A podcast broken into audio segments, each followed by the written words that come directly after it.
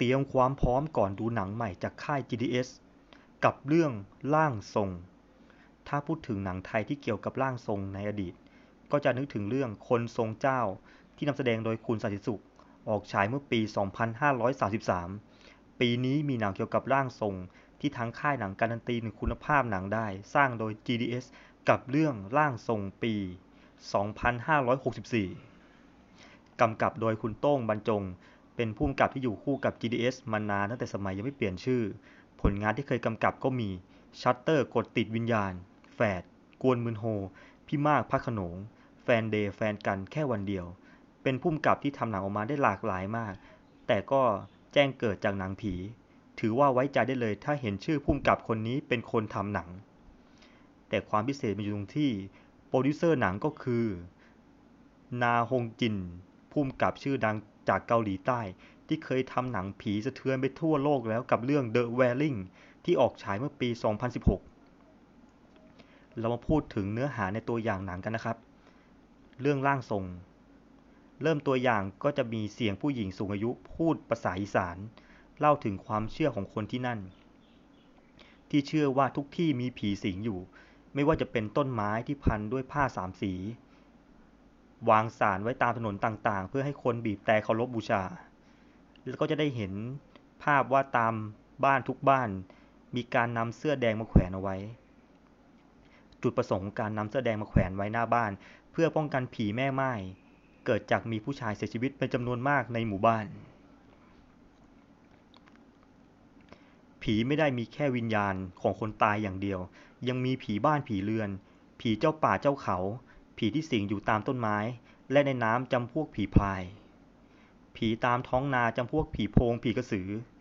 ทุกที่มีผีอยู่หมดตามความเชื่อของคนภาคอีสาน มันทำให้เราเกรงใจสถานที่ต่างๆ ไปไหนก็ยกมือไหว้ต่อไปเราจะได้เห็นชาวบ้านเดินเป็นกลุ่มใหญ่ไปยังสถานที่แห่งหนึ่ง ที่รอบข้างเต็มไปด้วยหินลักษณะคล้ายจะเป็นถ้ำมองไปไกลๆจะเห็นรูปปั้น ผู้หญิง น่าจะเป็นเจ้าแม่ที่ชาวบ้านนับถือ ชาวบ้านมารวมตัวกันที่นี่ แล้วก็เกิดการทรงเจ้าขึ้น เราจะได้เห็นคนทรงเจ้าของขึ้นพร้อม ๆ กันนะครับ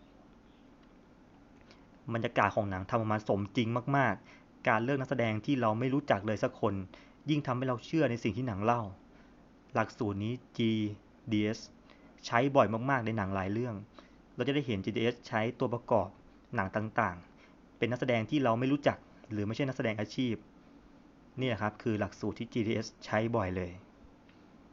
หนังก็จะดำเนินเรื่องหลังจากพิธีไหว้ที่ชาวบ้านมารวมตัวกัน แล้วก็เกิดเหตุการณ์แปลกๆ กับผู้หญิงวัยรุ่นคนหนึ่งที่ได้ไปร่วมงาน เธออาจจะเป็นคนในเมืองที่เพิ่งมาอยู่ใหม่ หรืออาจจะเกิดไม่เชื่อในพิธีที่ชาวบ้านทำหรือแค่เป็นหญิงสาวผู้โชคดีที่ถูกเลือกมาเป็นร่างทรงและถูกสิงสู่ อันนี้ผมก็ไม่มั่นใจได้นะครับ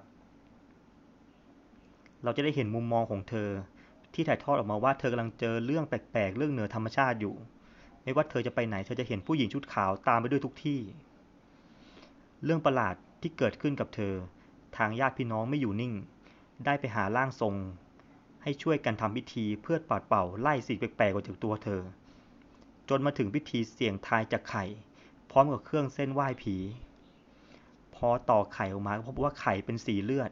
ความหมายก็คือเธอกำลังโดนเล่นงานด้วย มนต์ดำคุณใสอยู่นั่นเอง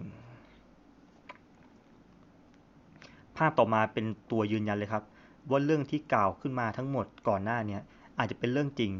เพราะเธอกำลังอยู่ในพิธีอะไรบางอย่าง มีสายสิญจน์อยู่บนหัว และเธอก็อ้วกออกมาเป็นสีดำหรือเป็นสีเลือด พร้อมกับยืนยันได้เลยว่า เราจะได้เห็นพิธี Exorcist เวอร์ชั่นความเชื่อของคนภาคอีสานในหนังเรื่องนี้ แล้วก็จบด้วยคำพูดของหมอผี เธอเอ่ยถามผีที่อยู่ในตัวหญิงสาวคนนี้ว่ามึงเป็นไผมึงก็ลองทายดูสิ ว่ากูคือใคร และนี่ครับคือทั้งหมดของหนังร่างทรงของค่าย GDS ส่วนหนังจะเข้าฉายเมื่อไหร่ ติดตามกันดีๆนะครับ ทางเพจ GDS บอกได้เลยครับว่าหลังจากดูตัวอย่างไปแล้ว หนังน่าดูมากๆครับ และนี่ครับทั้งหมดของการเตรียมความพร้อมก่อนจะดูหนังเรื่องนี้ ถ้าชอบคลิปนี้